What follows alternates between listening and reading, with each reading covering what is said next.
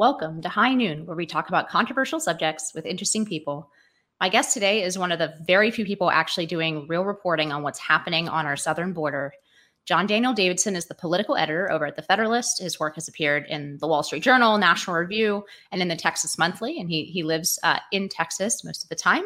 Um, and right now, today, he's in Alaska, but uh, all Western, all Western states. Um, he has been publishing regular dispatches from our southern border in which he's been highlighting the developing crisis there, the lawlessness, the, the humanitarian situation that's developing there. Um, and I brought John on to talk about this exactly because, although I'm sure that he does have views on the subject, um, he's largely avoided writing about this issue from the the perspective of, of the domestic cultural battle about immigration. Not not because that conversation and battle isn't important domestically, but I feel like it's so often held in a vacuum that has a, a, sort of lack of understanding of what everyone involved but on both sides of the border is actually going through and facing on the ground.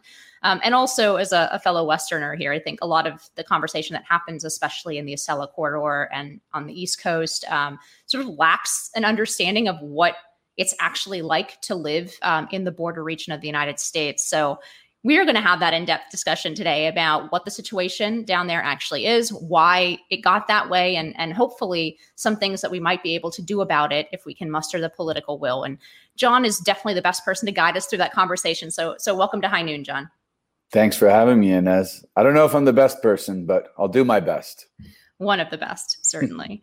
Um, so let's just start with the the current state of the border right now. It's it's Friday, August 13th when we're recording this. Um, and you just have a brand new piece up at the Federalist talking about how this crisis is not slowing down at all. So what's actually happening right now in mid-August on the border and what do we expect in the next few months? Yeah, it's good that we're recording this today because yesterday U.S. Customs and Border Protection released their uh, July numbers for the border. So all the numbers of apprehensions, arrests, um, and and just their general kind of monthly statistics for the border, which they do every month. And people who watch the border and cover the border have been anxiously awaiting for the July numbers, and because generally speaking, this time of year we would expect the numbers of arrests at the border to start going down. That's true uh, almost you know every year that they've been keeping track of of these kinds of border statistics uh, you see the same seasonal pattern.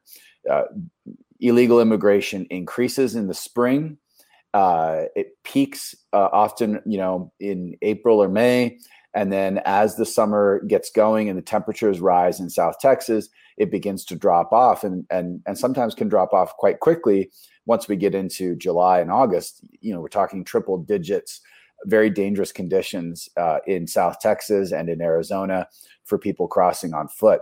That's not what's happening this time. We're, we're seeing a, a, a very unusual trend in that uh, illegal border crossing continues to increase as the summer drags on, and not by a little bit. The increase from June to July was drastic. 188,000 total uh, uh, apprehensions at the border in June more than 212,000 in July.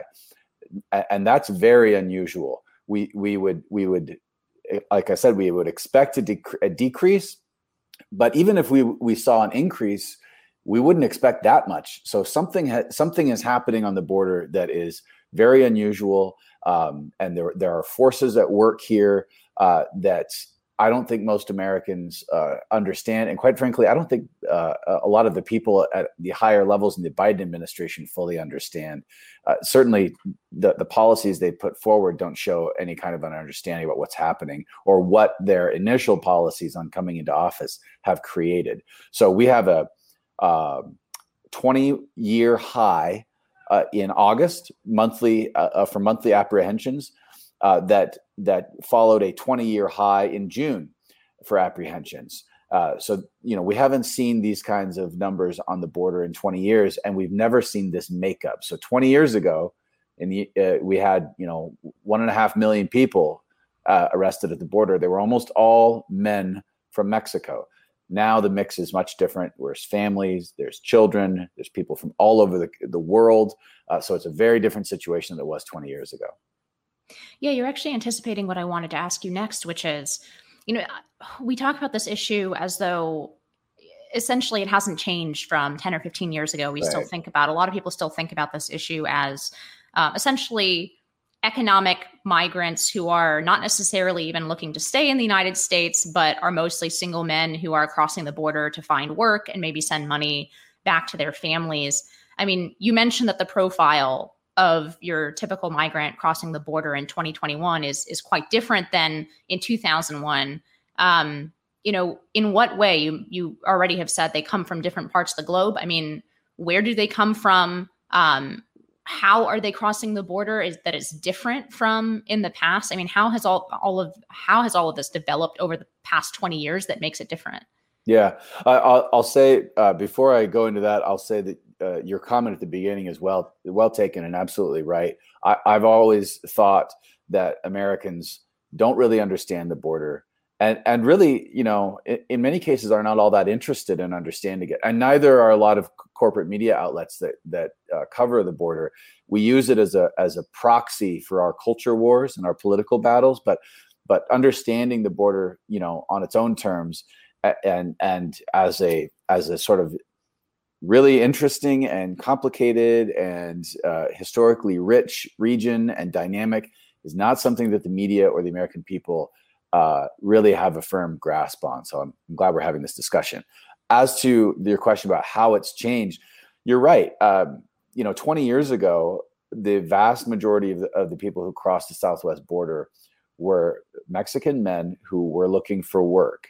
And um, you know there, there's there's a, a lot of history here including nafta including the development of uh, a lot of industry in northern mexico as a result of nafta uh, uh, but but also uh, involving the changing economy of, of south texas as a result of, of increased trade and um, the flow of goods back and forth between factories in in the united states and in, Mex- in northern mexico. But all of you know that dynamic is not uh, the dynamic that is primarily driving the, the border crisis now. What we didn't have back then, and and honestly, the Customs and Border Protection uh, back then, which was uh, it was the Immigration and Naturalization Service, actually back then, prior to 2000, uh, prior to 9/11, and the creation of the Department of Homeland Security, which is boring and and not not really important. But they didn't even keep track of the categories of migrants that they keep track of now statistically. So family units, unaccompanied minors, accompanied minors, single adults. They didn't break it down like that. Um, uh, but they do now. And part of the reason they do is because beginning in 2014, we had uh, something happen at the border that had never really happened before. Large groups and a large volume of unaccompanied minors showing up, just showing up at the border um, w- without their parents or without uh, you know any kind of legal guardian or adult. And this was under Obama. And initially, the Obama administration had no idea what to do uh, and didn't understand why this was happening, and uh, detained these kids. Tried to get them deported. Courts intervened, said, you know, because of this Flores settlement from the 90s, you can't detain these children for, you know, more than two week, uh, 20 days.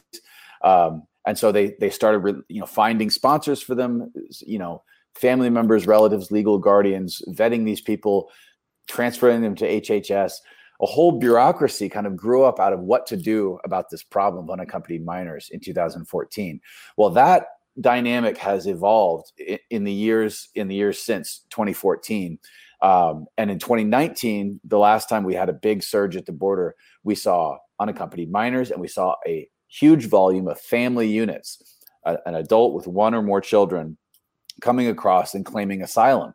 Uh, and and the whole asylum thing, which a lot of people don't understand because it's complicated, uh, it is is a, uh, a almost like a, a whole new category of of people at the border who who are arriving with children on purpose and filing an asylum claim, knowing that they will be released uh, in a very short period of time because they know if they have children with them, then they can't be held uh, for for a long period. They can't be held more than a couple weeks, and so they will be released.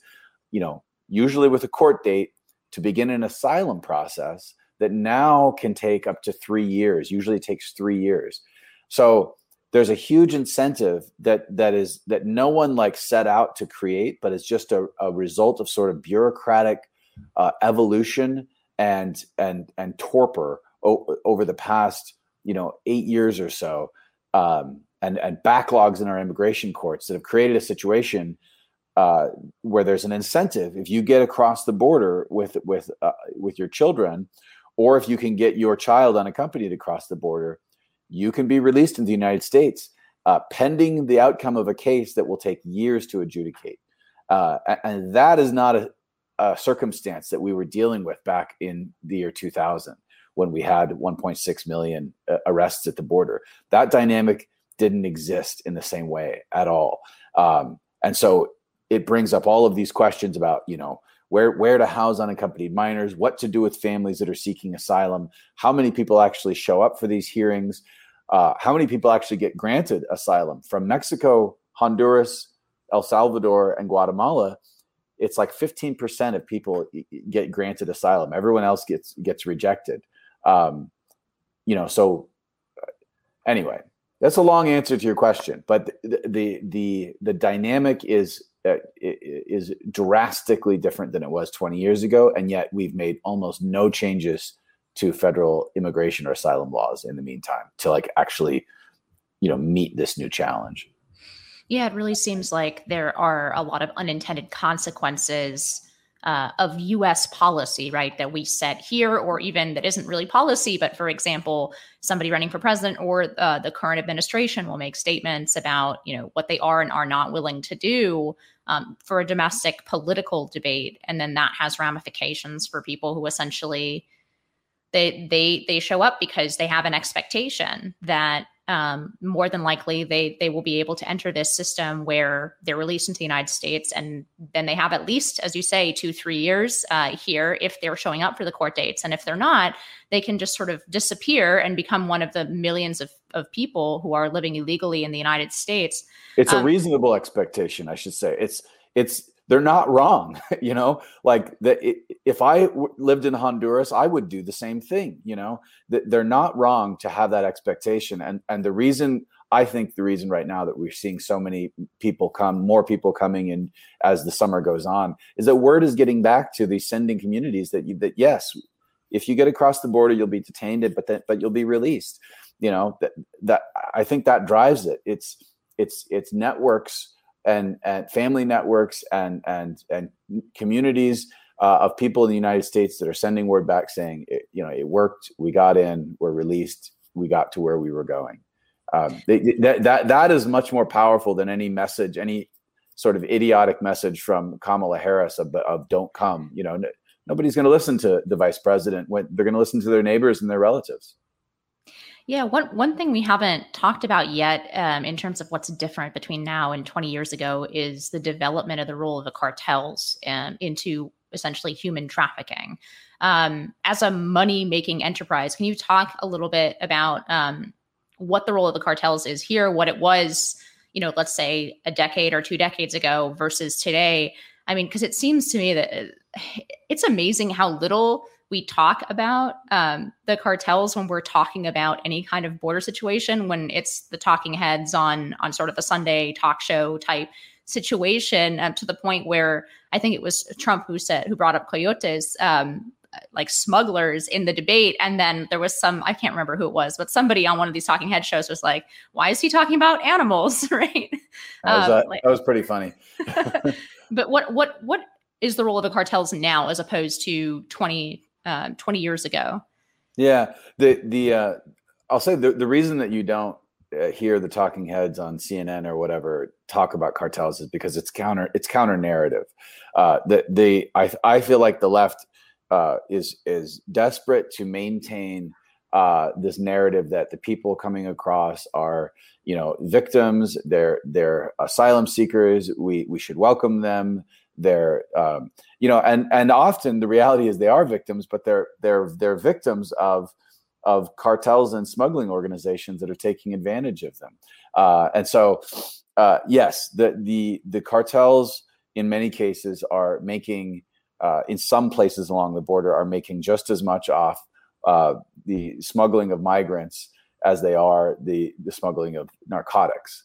Um, it's because they ha- they have created uh, an industry from the demand, which will come as no surprise to anyone who follows these cartels. They, they are, as you say, they are money making organizations, and we uh, need to. We don't think about them the way that we should, right? These aren't like gang. I mean, in some places they're like gangs, but um, it's better to think of the cartels as like Halliburton, uh, but instead of you know uh, running logistics and supply chain management for global corporations, they traffic narcotics, weapons, cash, and people. Uh, and not just that, they also steal fuel um, and, and are engaged in massive extortion and kidnapping sort of programs. They have diverse income streams.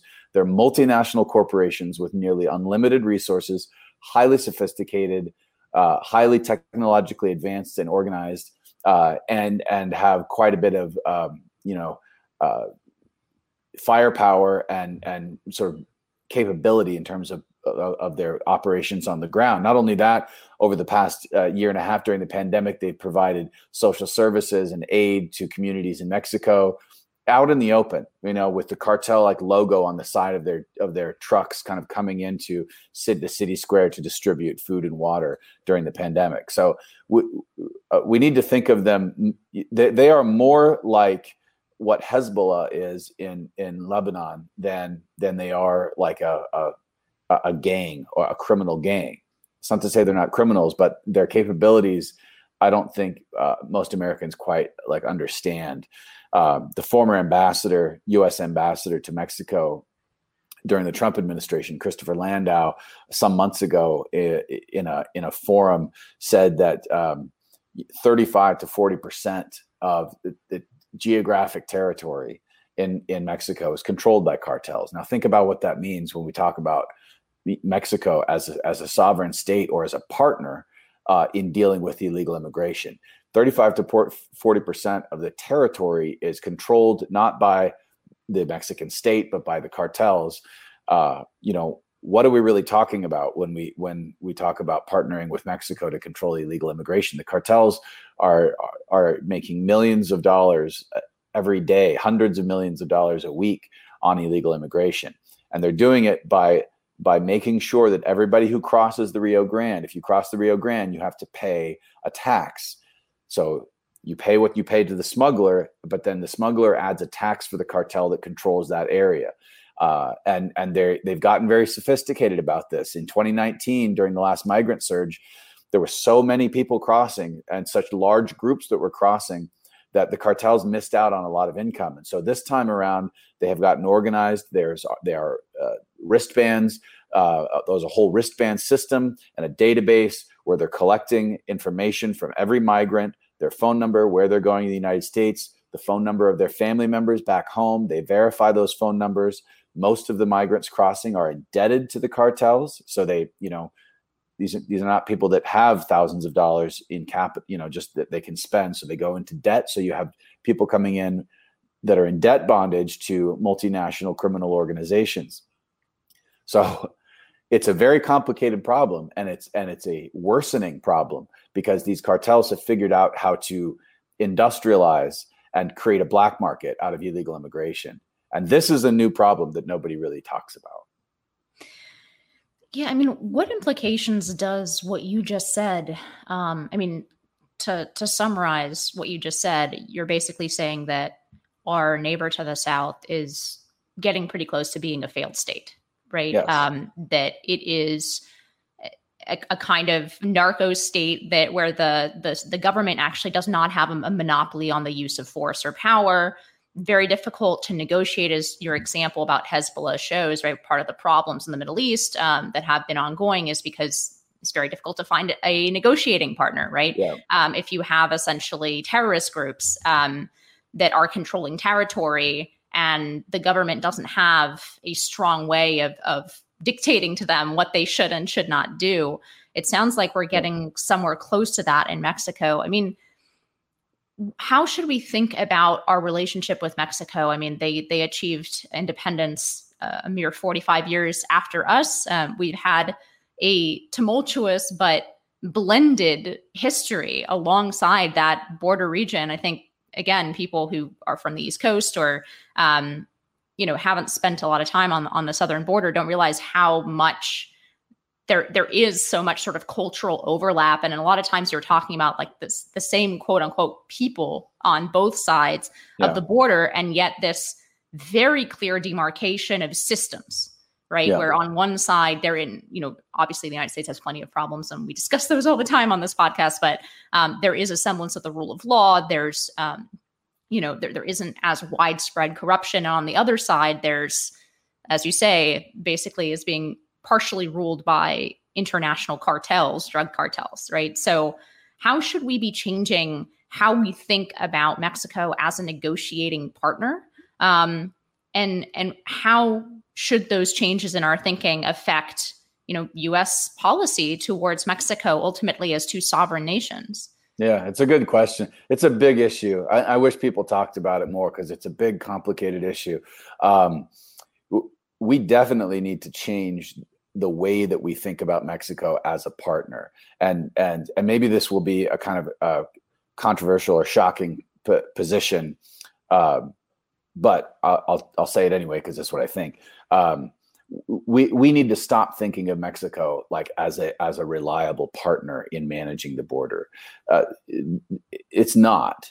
Um, uh, it's not maybe as bad as sort of you know uh, Lebanon, where you have like a parallel government in Hezbollah, and and you know we, we may not be uh, there yet. I think that we're trending that way, but uh, we need to stop thinking that we sort of have like an equal partnership with Mexico and that um, our interests, you know, that that our interests are aligned. Uh, and the reason uh, that that I say that is because obviously the interests of the of the cartels that control much of northern Mexico, that their interests are not aligned with with with the American national interest, no matter what Mexico City says. And increasingly, Mexico City is not the one who's in charge of northern Mexico. Uh, and it's not as though I, I, and I don't want to be mistaken here. It's not as though these cartels are sort of standing up a parallel government and they you know and they're like you know revolutionaries or something. Uh, they, they, are they are corporations. Uh, what we're what we're seeing increasingly is the co-opting of, of local and state governments by the cartels, and and this this has been true for as long as there's been cartels going back decades.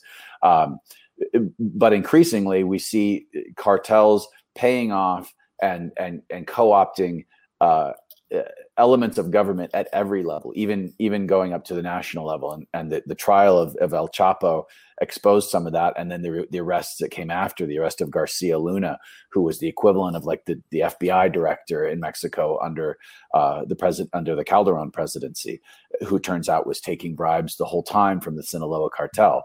Um, uh, so that's the big shift I think that we need to make, and um, and what that looks like in terms of of, of policy. Uh, I don't think that like Americans are quite ready for like to accept what that means. Uh, the Trump administration took a lot of flack uh, just for leaning on uh, on President um, Lopez Obrador uh, to control, you know, to do something about illegal immigration. He, he threatened a five percent tariff on on Mexican imports, which is basically threatening to uh, cripple the Mexican economy unless he sort of did what Trump wanted and and put some controls at the border with the southern border with Guatemala and interdict some of these caravans. And it worked uh, you know, uh, for a while. But but but I should say, outsourcing U.S. immigration policy to the Mexican federal government is a short-term solution.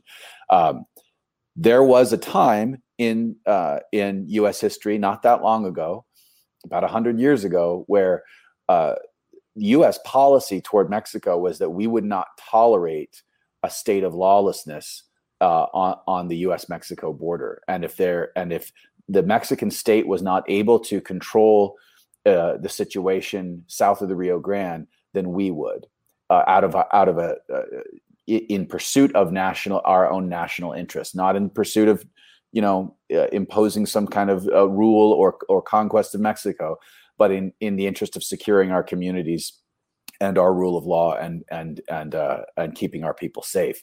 and it, you know, and I and I'm thinking of this because uh, the other day on Twitter, somebody posted a video in Laredo, Texas. They were taking a video of the port of entry, standing in the U.S., looking toward the uh, the turnstiles and and and the, the port in Mexico.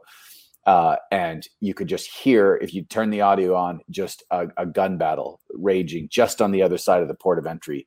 Automatic machine gun fire, explosions.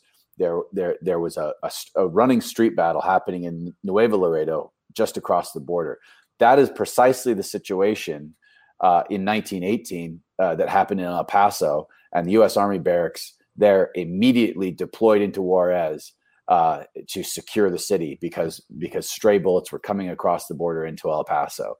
Um, it was an immediate reaction by the U.S. Army that this situation was intolerable. The, the Mexican uh, federal forces were fighting the, the revolutionaries, and the battle was starting to spill over into the United States. So um, there's very similar things happening in Mexico now on the border. Um, it's not in the context of a, re- of a, of a, of a revolution, uh, but it is in the context of of um, cartels and government forces, or cartels versus cartels, uh, and the effects on U.S. communities are very similar. And and and in an in, a, in an earlier time, not that long ago, would have would have seemed and been intolerable to uh, to U.S. authorities. And so I think we need to uh, think again and maybe revisit what it is that we you know what is the threshold for chaos in northern mexico right on our border that we're willing to tolerate? Um why why do you think i mean you're referencing the last time this happened being 100 years ago and and I, I can't really think of a time in the intervening 100 years where i mean there's definitely been better times and worse times between uh, mexico and the united states but i can't really think of a time when mexico was was sort of completely stable. Um, why is it that Mexico hasn't been able to achieve that kind of stability. I mean, um, if, if, we listen to the sort of the Chomskyite left, right, they would say, uh, all our fault, yeah. right? It's it's all our fault. It's American imperialism. You know, poor Mexico, so far from God, so close to the United States, right? Um, what what's is there any truth to that perspective that Mexico uh, Mexico's destability is in some way connected to being so close to the United States? Um, or is is there something else uh, going on there? Like, why is it that Mexico seemingly cannot have, let's say, five consecutive decades of of relative stability? Well, Canada's close to the United States too. I, I don't like these arguments because I think that uh, I think they're condescending for one thing to to uh, the people of Mexico um, because it takes their agency away, and and it supposes that that all the agency lies with uh, with the United States and with Americans, and that we we are the only actors who matter, and our decisions are the only decisions that have consequences. And and I don't think that that's right, um, uh, and I don't think it's accurate uh, at all. I think. Um, depending on how far sort of back we want to go, uh, that a lot of the problems in Mexico really stem from from the founding of Mexico. Um, you know, Mexico couldn't have have had a more different experience than North America in terms of its emergence into the modern world. Uh, Mexico uh, was conquered by Spain, which was a uh, a very different power than than England, and had a very different culture. And the cultural uh, sort of uh, inheritance that Mexico got uh, did not set them up for success with with uh, democratic institutions and and and a and a, a re- republican form of government.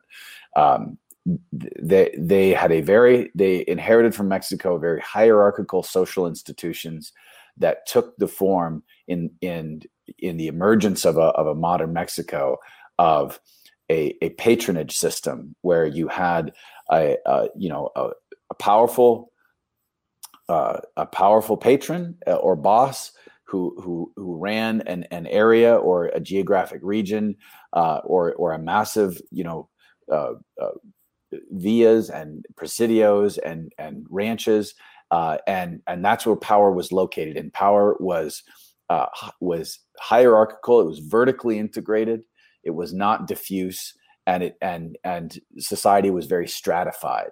uh, and it was and and in some some cases stratified racially between you know uh, Mexicans of Spanish descent uh, versus Mexicans of indigenous descent. Um, and all of that couldn't be more different than than the experience of uh, of the the British colonists who settled America and and who forged our institutions, which were very uh, you know horizontally integrated, where where yeah, equality and diffuseness of of power was uh, was the norm. And and so I think that Mexico had a, a difficult time from the outset because uh, because what emerged from from the Spanish colonies was a very different kind of society that was that was not well suited to uh, democracy or republican forms of government compared to the United States. And I think that that is that is that that's probably the you know it's a difficult issue to get into in depth, you know, in a conversation like this. But I think that that more than anything explains the difficulties that Mexico has had from a historical perspective. From a more recent uh, uh, perspective, uh, you know, just looking at the last, you know, 40 years or so, uh, you know, you had the PRI in in Mexico uh, was this, this political party that that a single political party ruled Mexico from 1929 to 2000 you know for 70 years you had one party rule in mexico and the whole country was a patronage system for the pri um, that, that just let me interject sorry, yeah, here. Um, no, no, no, no. I, I, I want you to finish up this answer, but I've, i used to laugh at the the name PRI. I'm like, what does that mean? Party of Institutionalized Revolution. And now when I look at the wokes here in the United States, I'm like, oh, okay, now I understand. It's institutionalized revolution. Yeah. so sorry, go on.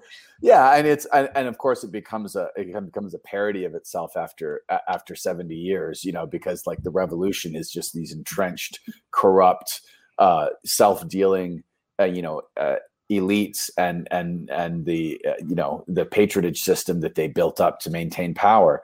Um, that that that is not a situation in which uh, you know, and, and and and along with this comes a lot of sort of leftist politics and and, and socialist policies, and you know, uh, the nationalized industries like the oil industry for for many years. Um, and so it's been difficult to break you know after 70 you know 70 years of that makes it difficult to break out of that and to you know forge a, a real market based economy um, pr- private industry and investment uh, and the development of, of major you know uh, industry sectors like oil and gas. Um, so it's uh, I don't think that the problems the problems that Mexico have are Mexican problems that that that come primarily from uh, Mexico's own history, from their the development of their own political institutions. Um, ha, ha, you know, has the U.S. played a role? Uh, you know, certainly in in in the drug war, yes. Uh, uh, but but I, I, I don't think that we can lay the blame for the for the uh, state of Mexico, which, as you say, is is better thought of as a as a failing state or or a, an emerging narco state. I don't think that we can lay the blame for that solely at the at the feet of the United States, or even primarily at the feet of the United States. I think that these are very old problems that have very deep roots uh, and and that don't have easy solutions. Um, I do want to get to the the drug war piece of this conversation in a moment, but um, first I want to ask you because you just went through um, in in you know short version of the history of Mexico, um, and it seems like domestically we talk about um, issues at the border and the, d- the differences between the United States side of the border and the Mexican side of the border in terms of sort of domestic racial terms. Um, and could you maybe explain why that particularly doesn't make sense for anybody who spends a lot of yeah. time on the border? Oh yeah, I, I, it's it's very frustrating and really um, just stupid way to think about about the border. That there, you know, um, in in Texas, you know, they used to talk about Tejanos and Anglos, right? Um, uh, the the Anglos being the newcomers to to to Texas, uh, and especially in South Texas, there are there are um, you know, I guess you would say Hispanic families, but but traditionally Tejano families that go back centuries, right? Um, that that were part of you know initial Spanish crown land grants, and um, and the the these communities have um, uh, you know ha, you know variously have seen themselves as as Texan or Tejano for for for a long time, and when we kind of try to overlay our our modern racial categories and and and certainly kind of our our woke nonsense onto a place like northern Mexico or southern Texas, it just doesn't fit at all. And you know, I'll give you I'll give you an example. You know, the, the um, uh, the, the corporate press will a lot of times talk about uh, you know racial attitudes or or uh, disparities um, and, and, focus in on Black Americans and Hispanic Americans. Uh, and and the the problem that a lot of journalists get into, uh, especially in Texas, is that um, after a few generations of being in the United States, the vast majority of Hispanics begin to identify as white. That that that doesn't mean you know that they lose their Hispanic culture or or even their language, although often they do. Uh, but they but they stop seeing themselves in terms of this category of Hispanic. Uh, largely because the category of Hispanic was sort of invented in the middle of the 20th century by the left, um, and it and it is it is not a racial category as as you well know, but a, a linguistic category.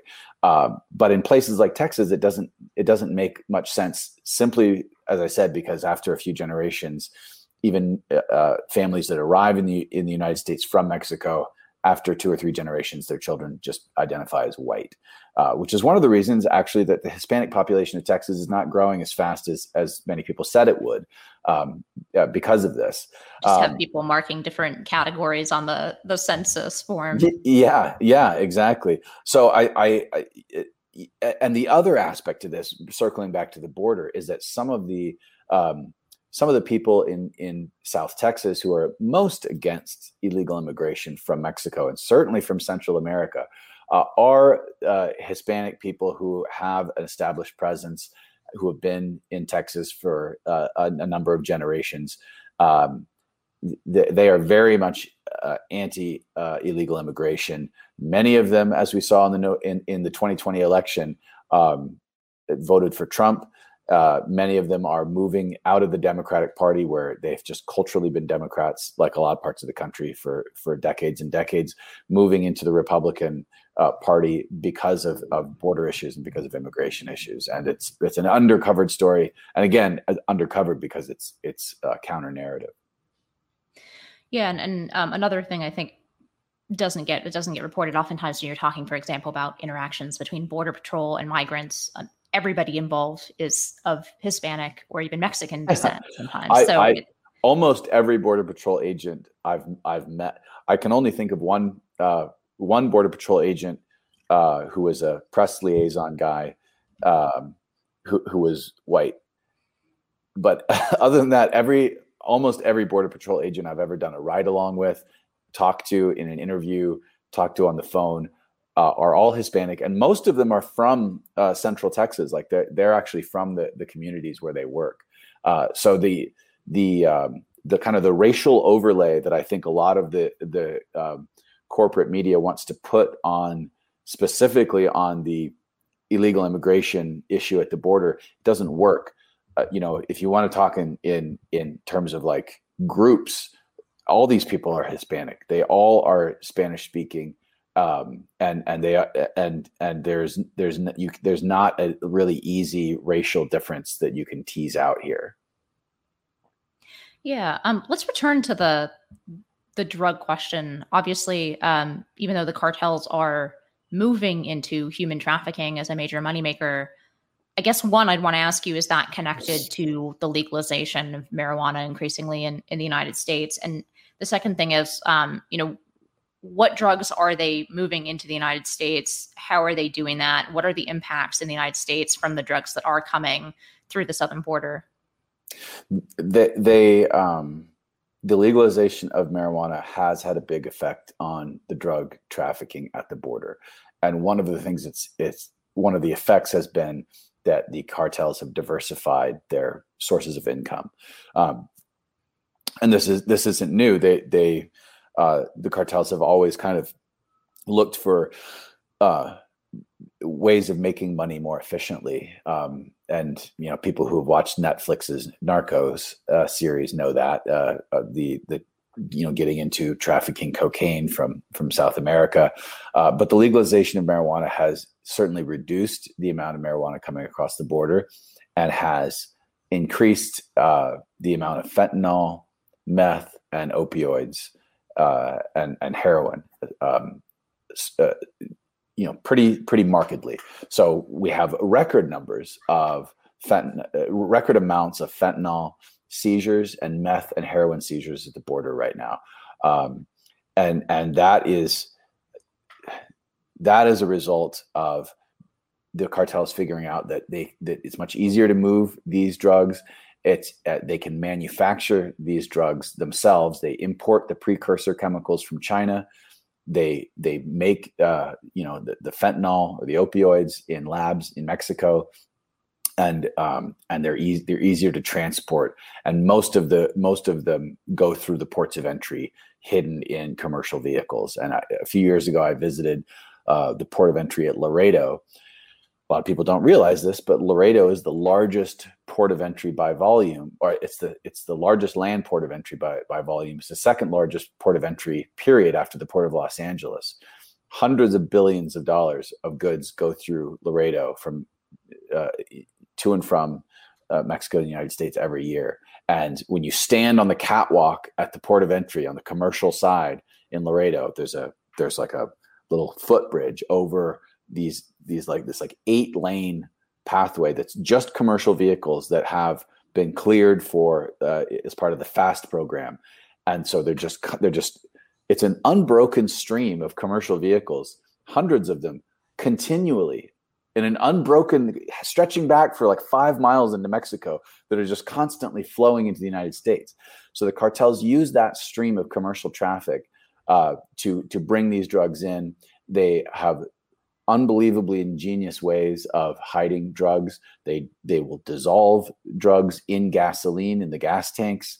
They they will they will hide them in compartments in the engine attached to the engine as other components. Um, they'll hide them as cargo in various ways.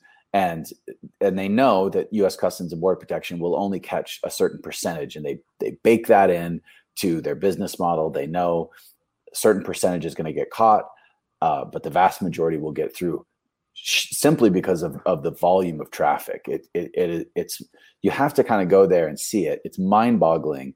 The the and and that, and that's you know we have Herculean efforts on the U.S. side to try to detect this this stuff.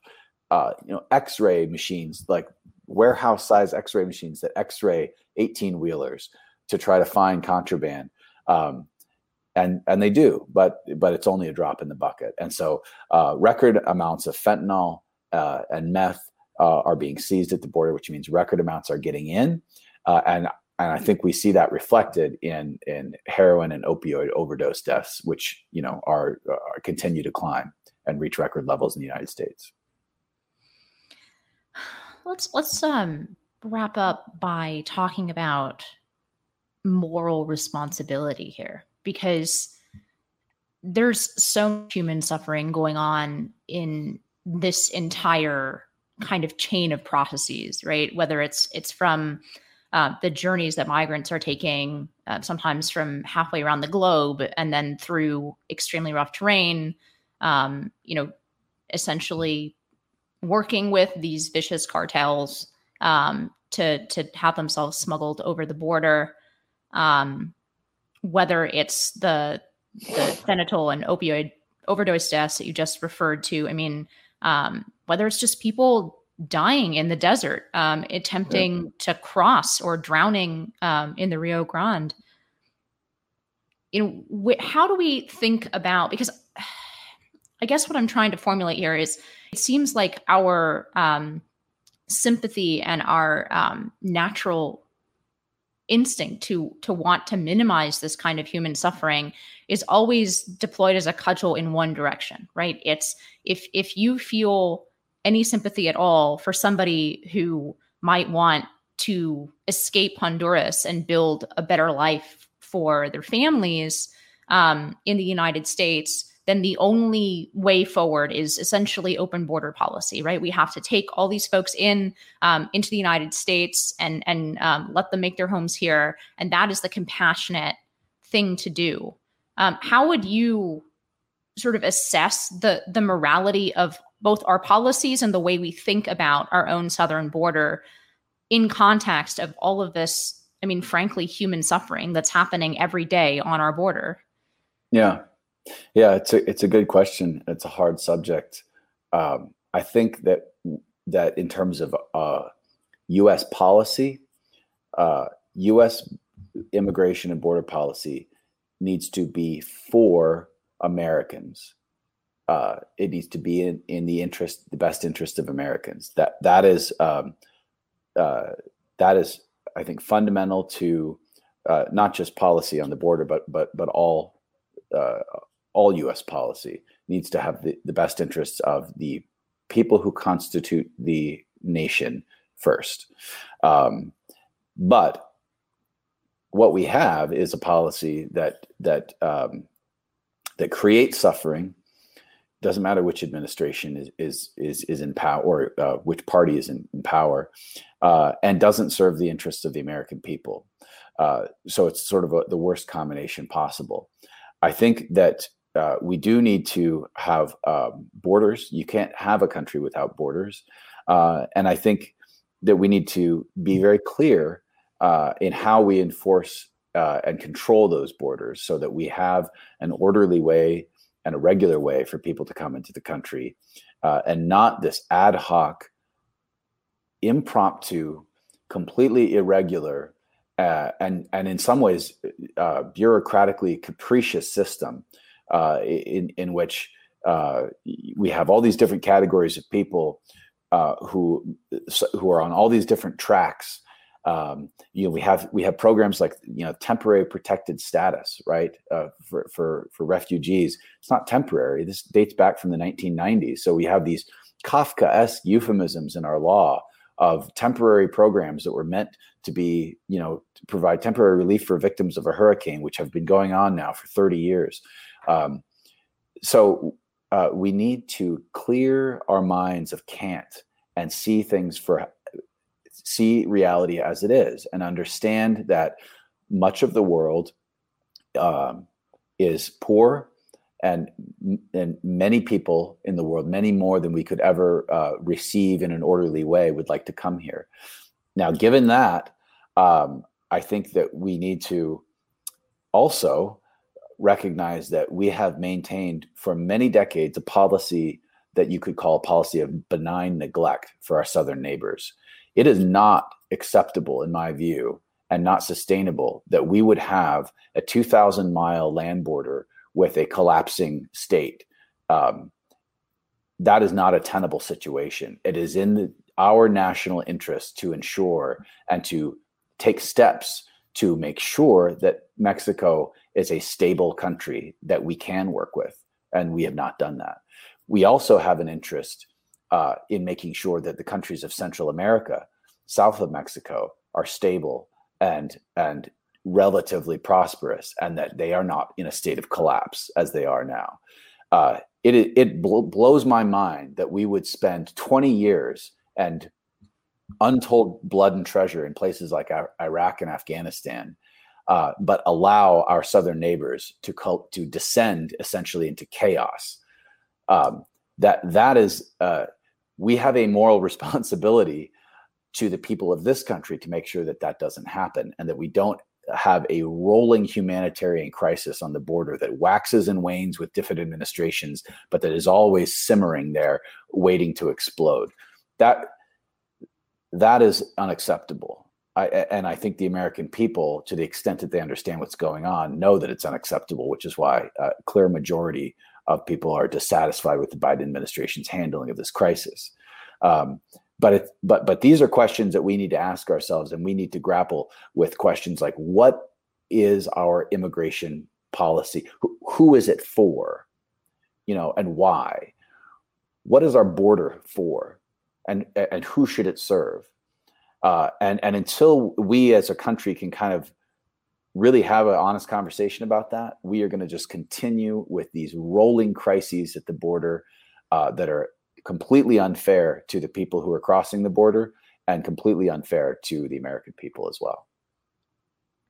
John, um, I could talk to you about this for another hour. Uh, thank you so much for coming on. We didn't even get to COVID. We didn't get to um, all mm-hmm. kinds of things that are in the news, but um, hopefully, this conversation gives people a little more background about the history between the United States and Mexico and, and sort of a framing in which to consider all the various crises that, as you say, will continue to bubble up. So, thank you so much for coming on High Noon. Thank you to our listeners. High Noon with Inez Stepman is a production of the Independent Women's Forum. As always, you can send comments and questions to inez.stepman at iwf.org. Please help us out by hitting the subscribe button and leaving us a comment or review on Apple Podcasts, Acast, Google Play, YouTube, or iwf.org. Be brave, and we'll see you next time on High Noon.